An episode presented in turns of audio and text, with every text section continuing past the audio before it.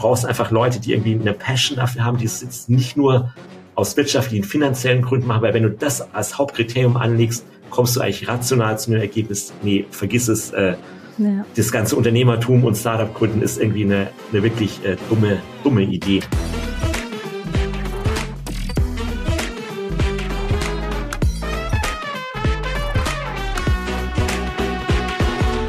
Hallo und herzlich willkommen zu Dare to Create, deinem Podcast für mehr Mut, Unternehmertum und Kreativität. Mein Name ist Amy Sarah Carstensen. Ich bin Unternehmerin, Gründerin und CEO von Artnight, dem führenden Anbieter von CIY, Created Yourself Erlebnissen im deutschsprachigen Raum. Wir bieten individuelle Malkurse online und offline an, bei denen man in einer Session Schritt für Schritt ein eigenes Kunstwerk malt und so richtig in den kreativen Flow kommt. Kreativität ist für mich die Fähigkeit, wirklich aktiv neue Ideen zu generieren und unabhängig von äußeren Einflüssen zu handeln. Also quasi so das Gegenteil von reaktiv zu agieren, reaktiv zu sein, zu reagieren. Denn ich möchte, dass die Menschen agieren, schaffen und aktiv sind. Und mein Ziel ist es, eben Kreativität zu fördern, zu fördern als Vehikel für Fortschritt, Innovation und Wachstum im persönlichen, wirtschaftlichen sowie gesellschaftlichen Umfeld. Und deshalb hoste ich auch diesen Podcast Dare to Create, in dem ich mit VordenkerInnen, UnternehmerInnen und KünstlerInnen spreche, die persönliche Einblicke in ihren kreativen Flow geben und davon erzählen, wie sie wagen, machen, lernen und scheitern. Und wenn du ganz neu hier bist, dann empfehle ich dir dringlichst noch mehrere Folgen dir anzuhören mit so tollen Menschen. Lass dich inspirieren, lerne und ja, probier es dann einfach selbst mal aus und werde aktiv. In der heutigen Podcast-Folge spreche ich mit Florian Huber. Florian ist seit der ersten Stunde, Tatsache, bei Artnight als Angel Investor investiert. Und nicht nur das. Er ist Gründer, Unternehmer, denn er hat United Domains, das kennst du sicherlich, gegründet und verkauft. Er hat Neubau Kompass gegründet, Deutschlands führender Immobilienmarktplatz für Wohnungsneubau.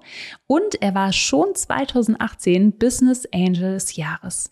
Er ist heute in über 50 Tech-Startups investiert und sein aktuellstes Projekt ist Evor, eine Entrepreneurship Academy und ein Talent Investor Fund. Und wie du dir denken kannst, hat Florian schon viele Ideen und Pitch-Decks gesehen, UnternehmerInnen kennengelernt und ist selbst den Weg gegangen. Und in der heutigen Folge teilt er seine Erfahrungen mit dir, wie zum Beispiel, welche Do's and Don'ts du bei einer Finanzierungsrunde beachten solltest und wie du vorgehst, um ein erstes Investment zu bekommen, worauf du achten solltest, wenn du Business Angels kontaktierst, was ein Pitch Deck ist und warum so viele Unternehmen scheitern. Aber du trotzdem mutig sein solltest, Unternehmertum zu wagen. Also, los geht's, viel Spaß beim Interview. Das Kunstwerk. Zu Beginn jeder Folge bitte ich meine Gäste, ein kurzes Bild zu malen.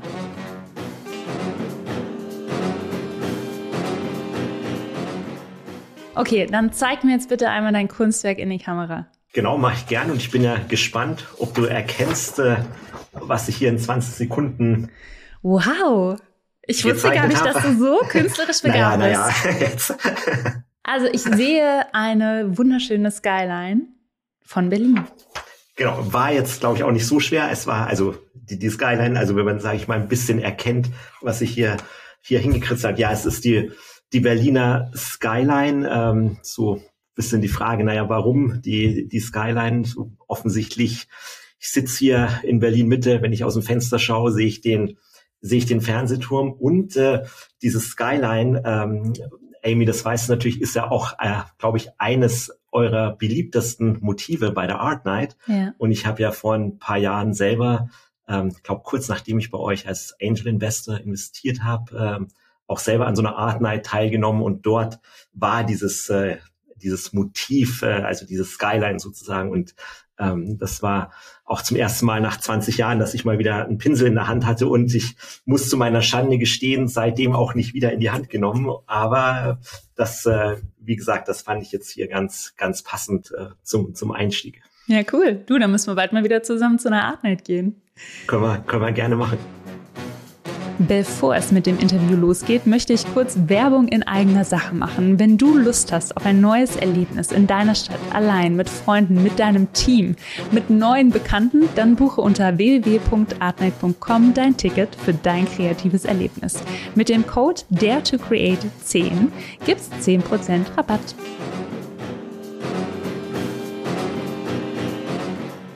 Wie du gerade richtig gesagt hast, äh, vor sechseinhalb Jahren haben wir Artnet gegründet und du warst einer äh, der ersten Angel-Investoren. Warum hast du damals investiert? Das, das ist eine gute Frage. Ich äh, war am Anfang ehrlich gesagt ein bisschen skeptisch, weil es hat sich für mich so ein bisschen so, naja, nach Volkshochschule angehört und so die Überlegung war, Mensch, ja, wenn jemand einen Malkurs machen wollte, dann möchte, dann kann er ja auch irgendwie sich bei einer lokalen Volkshochschule anmelden. Habe mich aber dann so ein bisschen mehr mit dem Thema beschäftigt und habe dann auch verstanden, Mensch, dass ihr als Zielgruppe natürlich auch jüngere Leute habt, das Ganze ein bisschen, sag ich mal, vom Umfeld äh, spannender macht. Ihr seid ja auch meistens in sehr coolen Location, habt tolle, ähm, sag ich mal, Künstler als, na, wie sagt man, als Lehrer, na, wie sagt man, als Lehrer, Trainer, Künstler. Wir sagen immer Workshop-Hosts. Äh, Workshop-Hosts, genau, das war das, das Wort, was ich gesucht habe. Ähm, auch meistens tolle, spannende Menschen in einer, in einer tollen Atmosphäre. Insofern ähm, hat sie, und ihr wart auch, glaube ich, äh, ziemlich hartnäckig. Ihr habt so ein paar Mal auch, auch nachgehakt bei mir. Ich glaube, so im ersten Kontakt äh, hatte ich damals gesagt, nee, komm, interessiert mich gar nicht. Aber ihr wart äh, relativ hartnäckig und irgendwann, genau, habe ich mich dann doch doch überzeugen lassen und äh, jetzt sind wir sechs oder sieben Jahre später und seid ihr mittlerweile ein großes, erfolgreiches Unternehmen geworden. Ähm, wie gesagt, das äh, hat mich dann auch mal bestätigt hier, dass die Entscheidung doch richtig war, obwohl ich im ersten Moment dachte, nee, das, äh, das wird, glaube ich, nicht funktionieren. Ja, ja, da kann ich mich auch noch dran erinnern. Und hast du gewisse Kriterien, an denen du Startup bewertest, die Idee bewertest und eben auch das potenzielle, ja, oder das Erfolgspotenzial? Mm, mm. Ich meine, es gibt natürlich als Startup-Investor, egal ob du Angel-Investor oder VC bist, hast du natürlich so diesen Standard-Kriterienkatalog. Äh, das ist keine Rocket Science, das haben irgendwie alle Startup-Investoren klar. Punkt eins ist so, du willst ein gutes Gründerteam haben oder gutes Team aus Gründerinnen. Ja, keiner will irgendwie ein schlechtes Team investieren. Das ist offensichtlich, sagt jeder Startup-Investor. Das zweite ist natürlich Thema innovatives Produkt. Ja, da kommt so dieses ganze Thema Kreativität ins Spiel willst natürlich in irgendeine neue, innovative Idee investieren, die es vielleicht in der Form am Markt noch, noch gar nicht gibt, ja, dann natürlich auch entsprechendes Wachstumspotenzial hat und der Markt muss natürlich entsprechend groß sein, also der, sag ich mal, der, der potenzielle Markt sollte nicht zu klein, nicht zu nischig sein und äh, viertens, das Timing muss stimmen, also sollte die Idee sollte irgendwie nicht zu früh, aber auch nicht irgendwie zu spät sein. Das ist so ein bisschen so, sag ich mal, der, der Standardkriterienkatalog und äh, ist insofern ein bisschen langweilig, weil alle Investoren danach arbeiten und die eigentliche Kunst ist natürlich dann innerhalb dieser Kriterien zu schauen, Mensch, wo lege ich den Schwerpunkt, was ist mir wirklich wichtig, was ist mir weniger wichtig, weil du gerade, wenn du sehr frühphasig investierst, natürlich nie äh, dass das perfekte Startup finden wirst, wo du sagst, ja, du hast hier deinen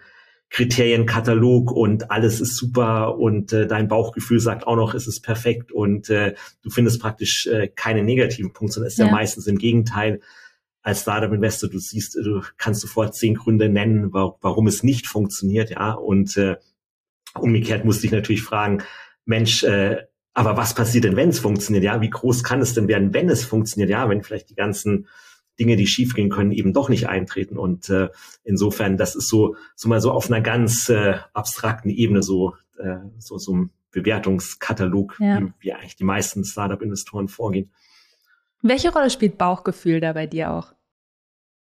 ich würde sagen, es ist, wenn du, wenn, wenn du Startup-Investor bist, ähm, ähm, gibt es ja so, du kannst in verschiedenen Phasen investieren. Ja, als Angel, als Angel, der irgendwie relativ kleine Tickets schreibt, irgendwas zwischen 50 und 100.000 ähm, pro Startup, investierst du meistens ja sehr in der frühen Phase, in der sogenannten Pre-Seed oder Seed-Runde. Wenn du jetzt ein großer Venture Capital Fund bist, der irgendwie 500 Millionen managt, dann bist du wahrscheinlich eher Late Stage investieren, also in der späteren Phase. Und generell, glaube ich, kannst du sagen, je früher die Phase, äh, ähm, die Investitionsphase, desto eher kannst oder musst du dich vielleicht als Investor auch einfach auf deine Intuition, auf dein Bauchgefühl irgendwo verlassen, während du, wenn du, sag ich mal, irgendwie so ein Late Stage, Stage Startup bist, schon 30, 40 Millionen Umsatz machst, irgendwie sechs, sieben Jahre finanziellen Track Record hast, dann, dann werden die Investoren natürlich primär eher die, die, die Zahlenseite anschauen. Ja, ähm, deine, deine Kennzahlen, deine, deine Wachstumszahlen, deine, ähm, deine Customer Acquisitions Costs, alles rauf und runter. Aber ich glaube, so in der frühen Phase ist es eher so das Thema sehr viel Intuition und Bauchgefühl. Einfach noch vertraue ich den Gründern, traue ich den Gründer oder den Gründerinnen zu, dass sie aus dieser kleinen Idee irgendwann mal ein erfolgreiches großes Unternehmen bauen können. Ja, das finde ich ganz spannend, weißt du, weil insbesondere bei heute sehr großen Unternehmen wie Airbnb oder Uber und Co. hört man ja immer wieder Geschichten, dass sie am Anfang ziemlich viele Klicken geputzt haben und sehr viele Absagen auch bekommen haben, bis sie dann bewiesen haben, ähm, ja, dass, dass da vielleicht doch was geht. Und ich kann mich noch erinnern, bei uns war es damals so, wir haben auch die ersten sechs Monate gebootstrapped. Das bedeutet, ne, mit eigenem angesparten Kapital erstmal angefangen, um ein gewisses Umsatzniveau auch zu erreichen, um dann eben mit Angels zu sprechen. Und das, würdest du das empfehlen? Oder sagst du, eigentlich reicht es, wenn man eine Idee hat und die zu Papier bringt in schöne PowerPoint-Slides und dann auf Investorensuche geht. Also was ist da so deine Erfahrung? Generell ist es natürlich umso einfacher, je mehr Traction du hast oder je mehr sogenannte Traction du hast. Also Traction kann alles sein von ich sag mal so, von, von ersten Umsätzen, Anzahl der Kunden, Anzahl der, der Sign-ups ist natürlich immer, sag ich mal, relativ schwierig, wenn du so noch überhaupt kein so Momentum hast, äh, wenn du so ganz am Anfang stehst, wobei es natürlich auf keinen Fall unmöglich ist. Also wenn ich in mein Startup-Portfolio schaue, Angel Investments, über 50 Angel Investments gemacht. Also ich habe relativ oft auch wirklich nur in die Gründer, in das Pitch Deck ganz am Anfang investiert. Die hatten ihr Produkt noch nicht gebaut, die hatten noch, noch äh, keinen Kunden. Ist dann natürlich auch immer eine Frage der Bewertung. Generell ist natürlich, je früher du investierst, die Bewertung natürlich entsprechend niedriger. Und sobald du eben eine gewisse Traction, zum Beispiel äh, Umsatz äh, zeigen kannst oder irgendwelche äh, Corporate, wenn du jetzt irgendwie B2B irgendwas baust, irgendwelche Corporate Customers hast, dann steigt natürlich auch die, die Bewertung entsprechend mit. Ja.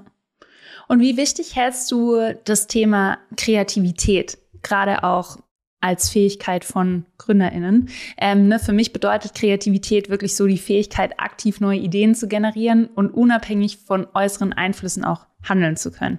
Ähm, es ist nicht immer, dass es komplett innovativ sein muss und, sag ich mal, patentierbar, aber es geht auch viel darum, out of the box zu denken, anders zu denken, andere Lösungen zu finden. Und wie wichtig findest du diese Eigenschaft, gerade wenn du dir mal so das Startup-Umfeld und GründerInnen anschaust? Mhm.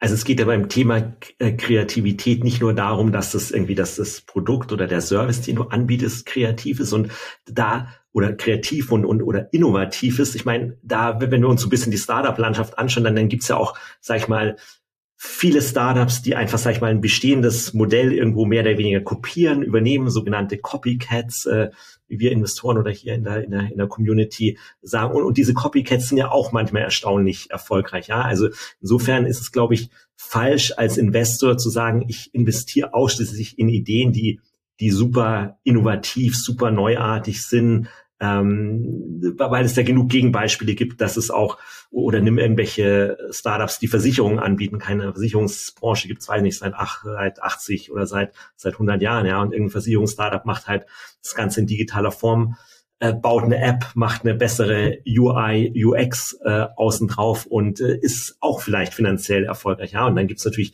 die, die ganz super innovativen Modelle, die irgendwas mit Krypto und Tokens machen und ähm, irgendwelche NFT-Geschichten, wo du irgendwelche, sag ich mal, ganzen, ganzen Value-Creation-Systeme neu denkst, ja, und manchmal funktionieren die, manchmal nicht. Also ich glaube, das ist so nicht so das entscheidende Kriterium als, als, als Investor. Aber, und jetzt ein bisschen den Bogen zu spannen, ähm, was du vorher gesagt hast, ähm, Kreativität ist ja nicht nur die Idee an sich, Kreativität ist ja auch zum Beispiel ähm, was für einen Namen denke ich mir aus, was für ein Brand, wie ja. sieht meine Website aus, wie gehe ich beim Mitarbeiter-Recruiting vor, wie ähm, wie kann ich mit wenig Geld, mit wenig Budget die ersten Kunden gewinnen? Ja, kann ich mich irgendwie mit Flugblättern auf die Straße stellen und irgendwelche Leute im, im Einzelgespräch äh, überreden, dass sie irgendwie bei euch eine Art Night buchen, irgendwie ganz am Anfang. Ja, das ist ja genau auch eine Form von Kreativität und die finde ich ist super wichtig, vielleicht sogar wichtiger als die Geschäft oder die vielleicht wichtiger als die Innovationskraft der Geschäftsidee an sich. Ich glaube, man kann nach wie vor mit einer irgendwie relativ langweiligen Geschäftsidee, aber mit einer sehr kreativen, innovativen Execution auch nach wie vor noch, äh, auch im, gerade im digitalen Umfeld, äh, super erfolgreich sein. Ja. Ja, so Knappheit macht erfinderisch, wenn ich auch an die ersten Monate zurückdenke und es hat heute noch Nachwirkungen. Ich bin Teil von circa, ich glaube, ja, es sind 600 Facebook-Gruppen oder mehr. So Single in Berlin, Single in München, Single in Hamburg, neu in Berlin, neu in Leipzig, neu in Köln, Frauen in hier, Mädchen in da. Und ich habe am Anfang ganz häufig in diese Facebook-Gruppen reingepostet, so von wegen, hey, ich bin neu hier in der Gruppe. Art Night, kennt es von euch jemand? Ich finde es eine total coole Date-Idee, habe ich gestern ausprobiert. Man kann sich unterhalten, muss sich aber nicht unterhalten. Und so haben wir wirklich die ersten Tickets verkauft. Also wirklich, sich nicht zu schade zu sein, ähm, ja, Flyer zu verteilen in U-Bahnhöfen, mit echten Kunden zu sprechen, in Facebook-Gruppen hoch und runter zu posten. Weil insbesondere, wenn man gerade auch äh, kein Geld hat und das ist wirklich was, was man ja sich eigentlich permanent beibehalten sollte, immer wieder zu überlegen, wie kann man den Kunden, Kunden oder Kundinnen gewinnen ne? und wie geht man kreativ vor. Und, und, und das glaube ich, ja. um, die, um, um da einzuhaken, Amy, ist, glaube ich, so auch der entscheidende Unterschied bei der Frage, ist jemand ein guter Unternehmer oder eine gute Unternehmerin jetzt im Vergleich zu hier zu jemandem, wenn du sagst, ja, du könntest jetzt auch Unternehmensberater oder irgendwie so ein Corporate Middle Manager werden, ja, da glaube ich, spielt, spielt so eine Art von Kreativität nur eine untergeordnete Rolle. Dagegen, wenn du jetzt aber hier als, als Unternehmer erfolgreich sein willst, brauchst du genau diese Art von, von Kreativität. Ja, wenn man mal so überlegt, ja. dann so, ähm, so als, als Startup-Investor überlegt man natürlich ständig auch, was ist so das typische Persönlichkeitsprofil von einem, von einem Gründer, einer Gründerin, was sind so diese Personality Traits? Und da glaube ich, ist so dieser Aspekt, diese, diese besondere Art von Open-Mindedness und vielleicht Street Smartness, weiß nicht, wie man es irgendwie so besser beschreiben soll, was, was wir jetzt gerade die letzten Minuten diskutiert haben, ist, glaube ich, genau das, was dann am Ende den Erfolg ausmacht, ja, und eben auch nochmal ähm, warum einige Leute vielleicht als Unternehmer, als Unternehmerin nicht so erfolgreich sind und dann vielleicht eine wunderbare, tolle Karriere irgendwo als im, im Corporate Management machen und wie, wie gesagt dann im Vergleich dazu ähm, Leute, die in einem Startup-Umfeld äh, wesentlich besser aufgehoben sind. Ja, das kann ich definitiv bestätigen. Und was für mich persönlich schon auch eine Herausforderung war, wir haben ja jetzt schon eine ziemliche Achterbahnfahrt äh, hinter uns die letzten sechseinhalb Jahre, ist sich diese Eigenschaften auch immer wieder beizubehalten. Also das ist was, was man auch weiterhin trainieren muss, ne? ähnlich wie beim Sport. Wenn man diesen Muskel nicht trainiert, dann habe ich auch das Gefühl, fällt es einem viel, viel schwieriger, so zu denken, so auch in Lösungen zu denken, ähm, sondern das sich auch als Unternehmerin einfach beizubehalten und immer wieder so drüber nachzudenken, wie würden wir das Thema jetzt lösen, wenn wir gar keine Kohle hätten? Wie würden wir es machen, wenn wir, was weiß ich, eine Million einsetzen könnten, um da so ein bisschen flexibel zu bleiben? Aber du bist ja selbst auch Unternehmer. Ähm, du hast mal gegründet und bist dann auch zum Business Angel geworden. Und was hat dich dazu bewogen? Vielleicht mal so einen kurzen Ausschnitt aus deinem Leben vom Unternehmer zum Angel. Und ja, würdest du heute sagen, du bist Fulltime Business Angel? Oder was machst du eigentlich so, Florian? Gute Frage. Wie du schon gesagt hast, ich bin selber Unternehmer. Ich habe zwei Sachen unternehmerisch äh, gemacht. Äh, ich bin ja schon ein bisschen, bisschen älter als du. Ich glaube, das ist unschwer, unschwer zu erkennen. Habe Ende der 90er Jahre angefangen, mein, meine erste ähm, Company aufzubauen, United Domains, ein Domainregistrar, Webhosting, Anbieter, den irgendwann an die 1 und 1 Gruppe verkauft, habe dann ähm, zweites Unternehmen im Immobilienbereich aufgebaut, Neubaukompass. Neubaukompass ist so ein Immobilienportal, für alle Neubauprojekte, Bauträger, Immobilien, bisschen so, machen wir so ein bisschen, äh, zumindest in dieser Nische Immobilien-Scout, äh, ähm, damit. Das war so das äh, zweite Unternehmen, was ich, was ich aufgebaut habe und habe dann nach dem Exit, das war so, jetzt muss ich überlegen, vor so ja sieben, acht Jahren, nach dem Exit von meinem ersten Unternehmen von United Domains an 1.1 dann angefangen, Angel Investing zu machen, habe mir da so ein Angel-Portfolio ähm, aufgebaut mit mittlerweile mehr als ähm, 50, äh, 50 äh, äh, Startups. Und jetzt so die, die, die Frage ähm, nach dem Warum, ja, warum macht man das? Ich meine,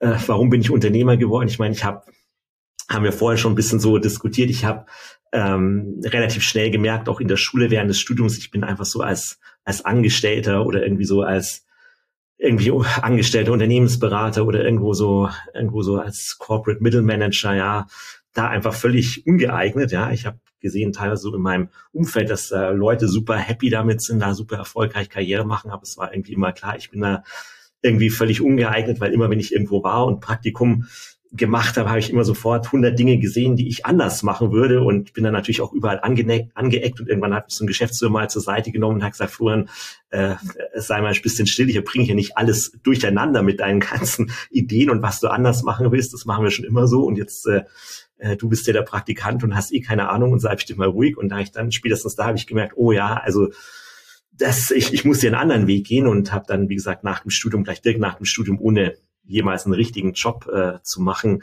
äh, dann angefangen, das, das erste Unternehmen aufzubauen. Wie gesagt, mit ein paar, paar Studienkollegen. Danach dann zum Angel, in, ähm, ähm, Invest, äh, zum Angel Investor geworden, einfach auch so ein bisschen die, die eigene Erfahrung zurückgeben zu wollen. Ähm, wir hatten ja damals bei United Domains auch Angel-Investoren gehabt und waren auch dankbar. Ohne die hätten wir das Unternehmen nicht aufbauen können, ja, die irgendwie an uns geglaubt haben, auch irgendwie, ich wir waren damals Mitte 20, hatten irgendwie keine Ahnung und die haben uns irgendwie trotzdem Geld gegeben. Und wenn ich heute mein, die, das Pitch-Deck von damals anschaue, würde ich sagen, um Gottes Willen, äh, dass uns überhaupt jemals ein, ein Euro, ich meine, damals war es auf D-Mark irgendwie eine D-Mark gegeben, das ist eigentlich un, unglaublich. Insofern ein bisschen so auch, sag ich mal, diese, diese Dankbarkeit, dass man da selber so die Chance hatte, was aufzubauen, das ein bisschen zurückzugeben. Und natürlich am Ende des Tages will man natürlich auch finanziell erfolgreich sein äh, damit. Ja. Das finde ich aber auch ganz schön. Also gerade, ähm, also bei uns sind ja auch Business Angel auch investiert und was mich da immer wieder sehr beeindruckt und auch beruhigt und motiviert, ist, wenn jemand unternehmerische Erfahrungen mitbringt, weil ähm, ich war auch Mitte 20, auch viele Fehler gemacht, also mache ich sicherlich auch noch heute. Und es ist einfach dann ähm, schön, wenn man daraus lernen kann und wenn man aber auch dieses Verständnis im Investorenkreis hat, so, oh ja, da sind sie jetzt ordentlich irgendwie auf die Schnauze gefallen. Jetzt geht's aber wieder drum aufzustehen hier und weiterzumachen und die Arschbacken zusammenzukneifen. Und würdest du sagen, dass es eben auch gerade auch im ähm, Business Angel Investment einen Mehrwert bietet, dass du noch mehr eigentlich mitbringst an Tisch außer Kapital? Mhm. Also, generell, also, also was du, was du gerade so beschrieben hast, ist, glaube ich, ein, ein wichtiger Punkt, wenn du als Startup-Investor, egal ob du VC bist oder als Angel-Investor invest, äh, investierst, wenn, wenn du selber schon mal Unternehmer warst und vor allem selber schon mal was von Null an aufgebaut hast, hast du, glaube ich, auch eine ganz andere Empathie gegenüber den Gründern. Also ich bekomme das ja, wie gesagt, ich bin ja in einigen oder in vielen Startups äh, investiert und da gibt's ja auch irgendwelche Board-Meetings, Gesellschafter-Meetings und so ähm, wenn, wenn ich dann sehe, dass irgendwie von der VC hat irgendwie seinen 25-jährigen Analysten geschickt, ja, und äh, das ist irgendwie ein Startup, was gerade an, an, an, ans Überleben, äh, ums Überleben kämpft und dann diskutieren wir da im Board-Meeting irgendwie äh, eine halbe Stunde über die Customer Acquisition Kosten. Eigentlich geht's äh, darum, wie das Startup die nächsten drei Wochen überlebt und wie wir irgendwie eine, eine Bridge Round schnell zusammenstellen und was wir mit den Gehältern, Gehältern machen. Und wie gesagt, dann sitzen irgendwie von, von VC-Seite irgendwelche 25 Analysten da, die dann kleinteilig irgendwelche irgendwelche Excel-Sheet-Diskussionen führen wollen, ja. Und das ist dann schon, sag ich mal, das ist so eine klassische Situation, so eine Anekdote, wo man dann merkt, ja, also ich glaube, es ist schon gut, wenn du als Startup-Gründer ähm, einfach auch andere erfolgreiche Gründer am Tisch hast, einfach nur so, weil es wahrscheinlich Leute sind, die eher bisschen nachvollziehen kannst, auch in welcher Situation du gerade vielleicht mental bist, ja. Ähm, du hast ja als ähm, Startup-Gründer, Startup-Gründerin ja jeden Tag irgendwie tausend Sachen zu tun und äh, dich natürlich nicht nur um das Investor-Reporting zu kümmern. Und manchmal habe ich so den Eindruck, dass so manche Investoren denken, naja, der Startup-Gründer macht ja nicht viel, sondern kann er jetzt ja auch entsprechend Zeit investieren, jetzt hier äh, 35 PowerPoint-Slides äh, zu produzieren für irgendein Investor-Reporting, ja, was sich jeder Investor dann drei Minuten anschaut. Und das ist, glaube ich, schon so ein, so ein wichtiger Punkt, diese Empathie auch äh, mit dem Gründer, mit der Gründerin zu haben in der, in der aktuellen Phase. Es ist tendenziell eher, glaube ich, bei, bei, bei Leuten verbreitet, die das schon mal gemacht haben, im Gegensatz zu Leuten, die jetzt vielleicht äh, irgendwo Unternehmensberater waren und dann irgendwie bei einem VC-Fonds äh, gelandet sind. Ja. Ja, spannend. Und gibt es dennoch so absolute No-Gos, weil ich bin mir sicher, viele Menschen hören gerade zu, die entweder selbst schon gegründet haben, die ein Interesse an Unternehmertum haben oder vielleicht einfach mal mehr darüber erfahren möchten. Gibt es für dich so absolute No-Gos, wo du sagst, so, boah, wenn das der Fall ist, dann investierst du auf gar keinen Fall? Also es gibt natürlich eine Vielzahl sogenannter Red Flags, also irgendwelche ja. Kriterien, wo das, ah, das ist schwierig, das funktioniert nicht.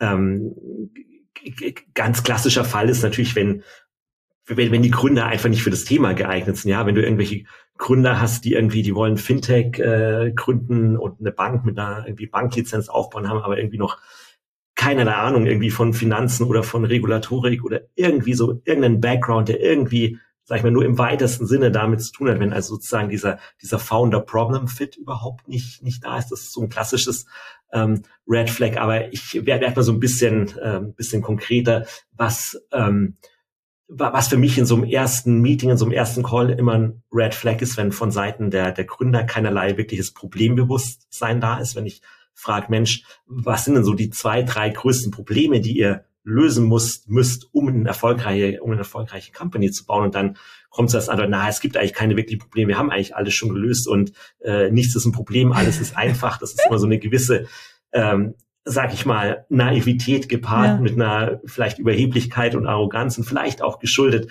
Leute, die in einem Corporate-Umfeld waren oder Unternehmensberater, wo du natürlich nach außen immer mit einer gewissen Maske agieren musst und natürlich nie darfst natürlich, wenn du jetzt irgendwo äh, im Management von einem größeren Unternehmen sitzt und da irgendwie in einem Meeting, ja, äh, mach, gib bloß nicht zu, dass du dass du die Lösung nicht weißt und dass du eigentlich keine Ahnung hast, ja, oder dass da vielleicht ein Problem ist, wo du noch nicht weißt, wie du das Problem löst, ja, sondern das ist, glaube ich, für mich so dieses, diese, diese Fähigkeit, ähm, zu sehen, wo ein Problem, Problem ist und dann auch die, die, sag ich mal, den Mut zu haben, auch gegenüber Investoren zuzugeben, ja, da sind zwei, drei Probleme, da wissen wir noch nicht ganz genau, wie wir die lösen. Wir haben eine Idee, wie wir sie lösen können, aber wissen es noch nicht hundertprozentig und, und dieses, dieses wirkliche Problembewusstsein. Also wenn das nicht da ist, das ist für mich so ein absolutes äh, Red, äh, Red Flag, wo ich sage, nee, das, dann macht's, äh, macht's auch keinen Sinn, da irgendwie die Gespräche dann weiter, weiter fortzuführen, weil du weißt ja. ja selber als Unternehmerin, du löst ja den ganzen Tag nur Probleme und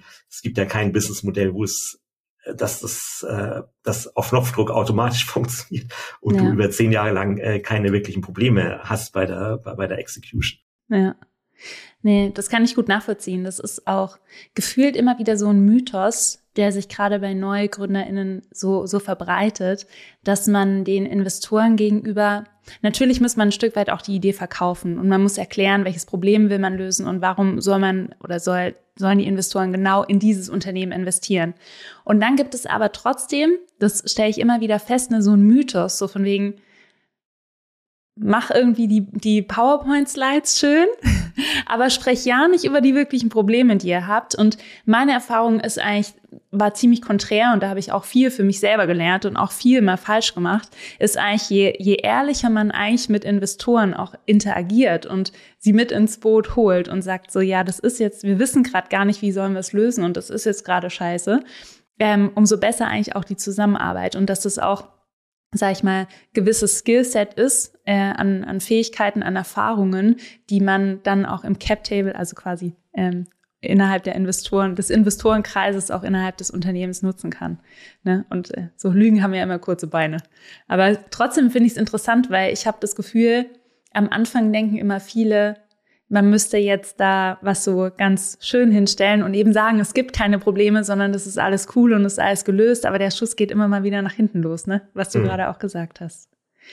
Und eine, eine Frage, die ich oftmals stelle, ist so, gerade zum ersten Gespräch, die ich, äh, die ich den Gründern stelle, ist, ähm, was ist das eine Wunder, was passieren muss, damit dein, dein Geschäftsmodell richtig erfolgreich ist? Ja. Also, also was ist das eine, dieses, die, diese Magic, die, die happen muss. Es kann irgendwie, das kann eine regulatorische Änderung sein, das kann irgendwie, dass man irgendwie einen, einen Marketing-Channel findet, der super konvertiert. Das kann, kann irgendwas sein, aber sag ich mal, wenn, du dir die ganzen großen, erfolgreichen ähm, Companies da draußen anschaust, es war eigentlich immer so ein, so ein Wunder, was, äh, was irgendwie passieren musste und das hat super funktioniert. Keine Ahnung, bei Uber war es das Thema vielleicht von der, von der regulatorischen Seite. Der Uber hat einfach gesagt, ja, interessiert uns nicht und dann haben haben die haben viele Städte oder fast alle Städte dann irgendwie die Regulatorik angepasst, dass auch irgendwie äh, Leute mit ihren Privatautos äh, irgendwie so in irgendeiner Form Taxidienste anbieten dürfen. Und ich meine, da hättest du als Investor natürlich am Anfang immer gesagt, es kann überhaupt nicht funktionieren, weil es ja gesetzlich ähm, ein Geschäftsmodell ist, was ja. was unzulässig ist, ja. Und das ist, glaube ich, ähm, so, wenn du dich als Gründer auch immer fragst, Mensch, was ist denn so dieses eine Wunder, was passieren muss, dieses eine Magic-Ding, ähm, dass, dass das Unternehmen wirklich erfolgreich ist. Ich glaube, wenn du da so ein Bewusstsein da dafür entwickelst, äh, das, das, das hilft schon, schon sehr weiter. Und auch da jeder weiß, äh, äh, es ist äh, nicht, äh, nicht jedes Startup wird ein Unicorn und nicht jedes Startup wird ein äh, Erfolg. Neun von zehn Startup ähm, scheitern. Und ich glaube, so dieses Bewusstsein ist Also wenn du das als Gründer auch irgendwie hast, äh, dann bist du schon mal sehr viel weiter als die, die, die, die meisten anderen Gründer. Ja. Du hast es gerade gesagt, eine neun von zehn scheitern. Das ist so ein Standardspruch, den man immer wieder hört, aber den man auch immer wieder ja aktiv auch miterlebt. Und in Startups zu investieren birgt ja auch ein gewisses Risiko von deiner Seite. Wie gehst du mit diesem Risiko um? Und warum entscheidest du dich trotzdem in Startups zu investieren? Du könntest ja dir auch, also Gut, was jetzt da sicher ist, in Kapitalanlage können wir jetzt noch ein paar mehr Stunden diskutieren. Aber wie gehst du mit dem Thema Risiko um und wie bist du vielleicht auch mit dem Thema als Unternehmer umgegangen? Hm. Ja, ich, ich hätte auch in Staatsanleihen investieren können, aber selbst da, ich glaube, die sind letztes Jahr irgendwie 15 Prozent eingebrochen und es gab, glaube ich, in 100 Jahren äh, Kapitalmarktgeschichte noch nie eine Situation, dass Staatsanleihen in einem Jahr irgendwie also von irgendwie jedenfalls äh, Staaten mit einer hohen Bonität irgendwie um 15 Prozent eingebaut sind. Äh, das so ein bisschen zum Thema Risiko. Aber deine Frage ist natürlich äh, genau richtig. Ähm, und ich bekomme ja auch, wenn ich mit Leuten spreche, was ich beruflich mache und wenn ich sage, ja, ich investiere in Startup-Unternehmen, ist eigentlich die meiste, ist die erste Reaktion eigentlich immer, oh, das ist ja ganz schrecklich, da, da verlierst du ja dein ganzes Geld. Ja, das, äh, die meisten Startups funktionieren ja nicht. Ich meine, der entscheidende Punkt ist natürlich, dass du als Startup-Investor, du investierst ja nicht in ein Startup, sondern du baust ein sogenanntes Portfolio auf an Startups, meistens im, wenn du ein Early-Stage-Investor bist, egal ob jetzt Angel oder VC, sind es, sag ich mal, mindestens 20, 25 äh, Startups, in die du investierst. Und dann, wenn, wenn du dann wieder, sag ich mal, die Mathematik anwendest, ja, und sagst, ja, nur zehn Prozent sind erfolgreich, du hast 25 Investment, dann hast du vielleicht drei Startups, die super erfolgreich sind. Und diese drei Startups müssen dir im Prinzip deinen ganzen Gewinn, deinen ganzen Return einspielen, dass du einerseits die Verluste aus den 20 anderen, die gescheitert sind, ausgleichen kannst und äh, nicht nur ausgleichen, sondern dann hoffentlich auch eine entsprechende Rendite ähm, erwirtschaften kannst. Ja, und das ist so dieses Power Law Prinzip im Early Stage Investor. Sagst ja, mit wenigen Startups wirst du deine Rendite erwirtschaften und mit den meisten Startups ähm, wirst du entweder kein Geld verdienen oder sogar Geld verlieren. Das ist so die Sicht des Investors. Mhm. Jetzt gibt's natürlich hattest du auch gefragt, die, die Sicht des Gründers, der Gründerin, des, des Unternehmers, der Unternehmerin. Und die ist natürlich komplett anders als, als Gründer. Ähm, hast du ja nur dieses eine Startup und, und du setzt praktisch alles, alles auf eine Karte, deine ganze Zeit, Energie, ähm, teilweise auch dein, dein Geld, weil du verzichtest ja oftmals auch auf, ähm, hast ja gerade am Anfang meistens entweder gar kein Gehalt oder nur ein sehr geringeres, äh, geringes Gehalt, auf jeden Fall weniger Gehalt, als du jetzt bei irgendeinem, sag ich mal, Großunternehmen oder vielleicht in der Unternehmensberatung verdienen könntest. Also du investierst deine Zeit, deine Energie, dein, dein Geld da rein und die Wahrscheinlichkeit, dass es nach fünf oder zehn Jahren wirklich ein erfolgreiches Outcome ist, dass du also irgendwie ein großes Unternehmen gebaut hast, dann noch einen erfolgreichen Exit gemacht hast und dann entsprechend, sage ich mal, auch finanziell belohnt wirst für die Sache, ist ja relativ gering. Ja, wir haben, wie gehört, neun von zehn. Jetzt kann man streiten, ob die Zahlen vielleicht ein bisschen anders sind, aber ich glaube, es sind sich alle einig, dass auf jeden Fall mehr als die Hälfte definitiv nicht funktioniert und die wenigsten Startups äh, wirklich erfolgreich sind. Insofern könnte man natürlich überlegen, so rein aus wirtschaftlicher, finanzieller Sicht ist es natürlich eine komplette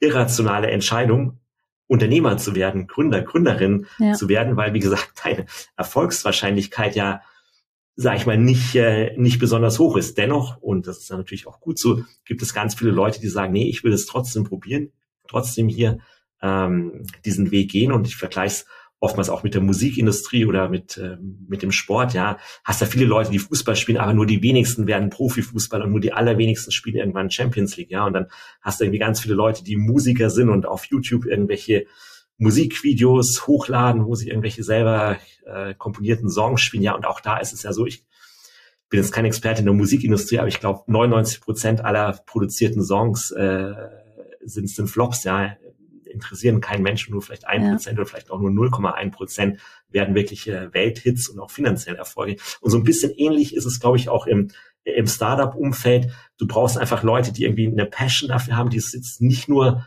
aus wirtschaftlichen, finanziellen Gründen machen, weil wenn du das als Hauptkriterium anlegst, kommst du eigentlich rational zu einem Ergebnis, nee, vergiss es, äh, ja. das ganze Unternehmertum und Startup-Gründen ist irgendwie eine, eine wirklich äh, dumme, dumme Idee.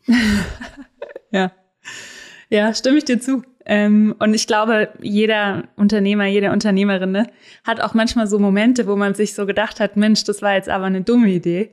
Und dann ähm, hält man trotzdem weiter dran fest und arbeitet dran, weil da eben eine gewisse Leidenschaft auch da ist und so ein Drang, Dinge besser zu machen.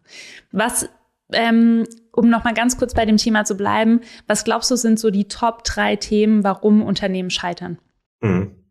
Also ich glaube, ein, ein oder an, an Top 1 würde ich sagen, ist ein Grund, über den, sage ich mal, relativ wenig Leute sprechen, ist so dieser Founder-Konflikt, ja, also diese diese Situation im, im Gründerkreis, äh, dass es, dass die äh, Zusammenarbeit nicht mehr funktioniert. Und dann gibt es Startups, die das gut handeln, dann eine gute Lösung finden, aber auch andere Startups, die dann irgendwie daran scheitern. Und natürlich ist es ein Thema, was wenig in der Öffentlichkeit kommuniziert wird. Die Story ist dann meistens, ja, man hat irgendwie einen Fire Sale gemacht oder irgendwie äh, nach ein, zwei, nach ein oder zwei Jahren Exit. Und ganz oft ist der Grund, wenn du irgendwie ein Startup siehst, was nach ein, zwei Jahren irgendwie ein Fire Sale macht, ist ja, dass, dass, dass die Chemie zwischen den Gründern nicht mehr funktioniert. Dann versucht man so ein bisschen noch irgendwas zu retten und versucht eben vielleicht den Investoren äh, es, äh, zumindest ein bisschen oder Teil des Geldes zurückzugeben, macht dann irgendwie so nach ein, zwei Jahren schon irgendwie oder versucht irgendwie einen, einen Exit zu machen. Also das ist, glaube ich, ähm, so, so mit ein wichtiger Grund. Ein zweiter Grund würde ich sagen, ist so dieser, dieser, natürlich dieser fehlende Product Market Fit und auch die, die Skalierung oder der Versuch zu skalieren, bevor der Product Market Fit da ist. Es war gerade die Situation am Markt so 2020, 2021, wo viele Startups ja mit Geld, mit Kapital überschüttet wurden. Ja, es war so diese absolute Boomphase, immer höhere Bewertungen, immer größere Runden und oftmals war da so, dass du, du hast vom VC ein paar Millionen bekommen und dann hast du angefangen, 50 Leute zu recruiten, hast aber deinen Product Market Fit noch gar nicht gefunden, beziehungsweise es gab noch gar nicht sag ich mal, die Grundlage, um das Unternehmen wirklich zu skalieren. Und ja. das ist, glaube ich, auch ein Grund, warum viele gescheitert sind. Und als ähm, dritter Grund ist, glaube ich, schon auch, dass man vielleicht so, dass das Marktpotenzial und die Marktgröße unterschätzt hat. Ja, also dass vielleicht die Idee ist gut und das Team ist gut und das Produkt ist gut und irgendwie es passt alles, aber so der der Zielmarkt, den man sich ausgedacht hat, hat man vielleicht ist vielleicht doch kleiner als erwartet und so diese potenzielle adressierbare ähm, Käufergruppe ist einfach einfach kleiner als er war. Also das würde ich so als so, ja. so unter irgendwo unter den Top drei Gründen. Im Regelfall ist es, sage ich aber mal, so eine Mischung aus vielen einzelnen Gründen und äh, und es ist, glaube ich, selten, dass es so diesen einen einzigen Grund gibt, warum ein Startup jetzt äh, jetzt gescheitert ist. Ja, danke für die Insights. Und bevor wir jetzt gleich zur letzten Frage kommen, wenn ja, UnternehmerInnen dich kontaktieren und sagen so, Florian, gib mir dein Geld, weil in meinem Unternehmen ist es nämlich bestmöglich für dich angelegt und ich mache da das Zehnfache draus. Wie würdest du sagen, ist der beste Weg, auf Angel-Investoren zuzugehen? Es gibt natürlich mehrere Möglichkeiten nach, nach wie vor würde ich sagen, dass es ein guter Weg ist, wenn du versuchst, irgendwie eine Intro zu bekommen aus deinem Netzwerk. Also du hast jemand in deinem Netzwerk, der kennt den Investor und dann fragst du nach einem sogenannten Intro, also dass du gegenseitig, äh, dass du entsprechend vorgestellt Das funktioniert meistens per E-Mail, kann aber auch natürlich irgendwie so in person, also in persona auf irgendeinem Event äh, stattfinden. Das ist so, sag ich mal, der klassische Weg. Ansonsten ist natürlich immer die Möglichkeit, dass du versuchst, den Investor direkt anzuschreiben, per LinkedIn, per E-Mail, da auch so ähm, was meistens nicht funktioniert, ist, wenn du so ein Standard, wenn du so äh, an 100 Investoren so ein Standard-Template ja. rausschickst, ja, und, äh, und, und auch da so dahin das versuchst einigermaßen oder zu personalisieren, so die Frage zu beantworten, warum glaubst du, dass ich jetzt gerade der passende Investor für, für dein Startup äh, sein könnte? Und äh, auch im ersten Kontakt, äh, schreib bitte alle Informationen schon rein, häng das Pitch-Deck mit dran. Ja, ich finde es immer ganz fürchterlich, wenn ich so Cold E-Mails bekomme von, ja, hallo Florian, ich finde dich irgendwie cool, können wir mal eine halbe Stunde Kaffee trinken gehen? Und ich ja, weiß eigentlich gar nee. nicht, um was es geht. wirklich äh, scheut euch äh, nicht, keine Angst davor, wirklich gleich in der ersten E-Mail zu sagen, ja, hallo Florian, äh, ja. ich glaube, du könntest gut passen, hier ist mein Pitch-Deck, äh, ich könnte mir vorstellen, ich brauche irgendwie 100.000 Euro von dir, das ist meine Bewertung, ich will in drei Wochen die Runde stellen. Also wirklich alle Informationen gleich upfront. Ähm, das ist für beide Seiten im Regelfall wesentlich ähm, effektiver als diese Geschichten. Hey, ich finde dich cool, können wir einfach mal Kaffee trinken gehen und dann erzähle ich dir irgendwie äh, zwei Stunden lang beim Kaffee trinken über mein Startup was und nach äh, zwei Minuten merke ich als Investor, ja, es ist eh nicht der Bereich, der mich, ja. der mich interessiert. Also, ich fasse es nochmal auch kurz zusammen. Ne? Kurz und knackig, direkte Ansprache und das ist auch immer, was, äh, was mir persönlich wichtig ist und was ich immer probiere, schnell auf den Punkt zu kommen. Ich finde es viel höflicher, direkt reinzuschreiben, was ich jetzt zum Beispiel von dir möchte oder wie du mir helfen könntest, als wenn man äh, da so unendlich Zeit investiert und rumlabert und dann erst irgendwann mal auf den Punkt kommt. Und ich glaube, bei dem Thema Angel Investment ist das ja hilfreich und dann ähm, ja, auch schon davor erstmal so vorzufühlen. Es gibt ja öfter Angel-Investoren, die in gewisse Bereiche mehr investieren oder sich mehr für gewisse Themen interessieren als für andere und sich da dann auch zu informieren und über Intros zu gehen, also zu fragen, ob mir jemand eine Intro machen kann. Ja, danke für die Insights. Die Mutprobe. Ich habe jetzt eine allerletzte Frage an dich. Die stelle ich allen meinen GästInnen. Ähm, was möchtest du in den nächsten sechs bis zwölf Monaten wagen? Also was willst du dich trauen zu tun, was so richtig außerhalb deiner Komfortzone ist? Das ist natürlich eine gute Frage. Also privat würde ich sagen, da fallen mir solche Dinge ein. Natürlich, na, ich äh, nehme so ein Eisbad, ja, setze mich zwei Minuten in so eine eiskalte Badewanne. Habe ich bisher noch nicht geschafft. Äh, schaffst immer gerade so irgendwie zehn Sekunden mal kalt zu duschen und dann ja. ist schon vorbei. Das, das wären so, so private Themen. Aber was, sag ich mal, gerade seit Anfang diesen Jahres denke ich, auch für mich nochmal eine Challenge ist oder was, wo ich aus der Komfortzone rausgehe, ist, ich bin aktuell mit einem neuen Team dabei, selber was wieder unternehmerisch zu machen. Ich baue so eine Entrepreneurship-Akademie äh, auf, so eine Entrepreneurship University, wo wir so ein cool. zehnmonatiges äh, Programm anbieten, so Education, Netzwerk, äh, Communities, nennen wir so, so Fellowship-Programm. Da haben wir jetzt immer so 30 Leute, die wir aufnehmen, hatten jetzt so ganz aus ganz Europa jetzt für die 30 Plätze mehr als 3000 Bewerbungen äh, gehabt. Ähm, ist praktisch nochmal so eine, für mich auch nochmal so eine Entrepreneurial Challenge, unternehmerische Herausforderung und auch sicher was, wo ich auch nochmal so, ähm, ist ja bei jedem neuen Thema, wenn du irgendwie ein neues Unternehmen irgendwo aufbaust, mit aufbaust, natürlich auch, musst du ganz oft irgendwo aus deiner Komfortzone raus, weil natürlich äh, wissen wir alle als Unternehmer jeden Tag natürlich auch Dinge schiefgehen oder Dinge nicht so laufen, wie du dir es äh, vorgestellt und gewünscht hast. Da bin ich gespannt dich beim Eisbaden bald äh, ja. zu sehen. und eben auch ähm, das Programm aufzubauen. Gibt es da die Möglichkeit, dass man sich da aktiv drauf bewirbt? Ja, gibt's natürlich. Äh, wir sind Evor, also ähm, ewor.io.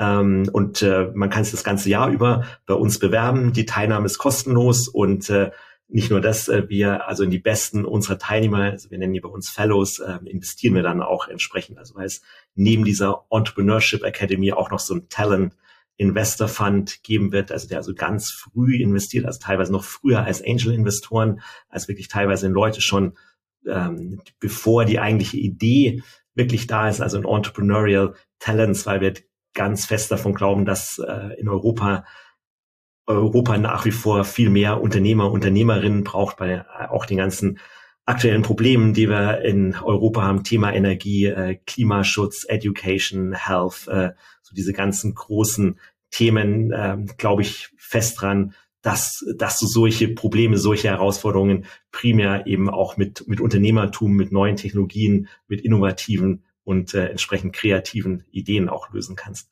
Auf jeden Fall. Also an alle Interessierten jetzt einmal direkt informieren und wenn es passt, dann auch direkt bewerben. Gerne. Danke, Florian, für deine Zeit, für deine ähm, tollen Insights zum Thema Angel Investments über das Gespräch Unternehmertum. Danke. Amy, danke. Vielen lieben Dank fürs Zuhören. Wenn du nach dieser Folge nicht alle Begriffe verstanden hast, mit denen wir um uns geworfen haben, keine Angst. Vor sechseinhalb Jahren hatte ich keine Ahnung, was eine Finanzierungsrunde überhaupt ist, was Business Angels sind, VCs, was ein Pitch Deck ist. Denn du kannst alles lernen. Ich habe es auch gelernt. Sei also mutig, einen Schritt aus deiner Komfortzone herauszuwagen und lerne, lerne, lerne. Vergess auch nicht, there is never no problem. Ist das nicht schön? Wir werden immer irgendein Problem haben, was wir lösen können. Und eines meiner wichtigsten Learnings und eine sehr, sehr gute Erinnerung von Florian war, dass Florian noch einmal wirklich bestätigt hat, dass es hilfreich ist, direkt, konkret und klar mit einer Anfrage auf andere Menschen zuzugehen, anstatt viel rumzulabern. Also, befolge den Rat, Hör dir vielleicht die Folge nochmal an, wenn du kurz vor einer Finanzierungsrunde stehst und folge mir jetzt auf Instagram unter Amy Sarah Carstensen und bewerte diese Folge. Damit würdest du mir wirklich einen Wahnsinnsgefallen tun. Einfach mit den Sternchen auf Apple Podcast, YouTube oder auf Spotify. Und im Nu hast du meine Podcastarbeit belohnt. Vielen lieben Dank. Also, sei mutig, wild und kreativ. Dare to create. Deine Amy.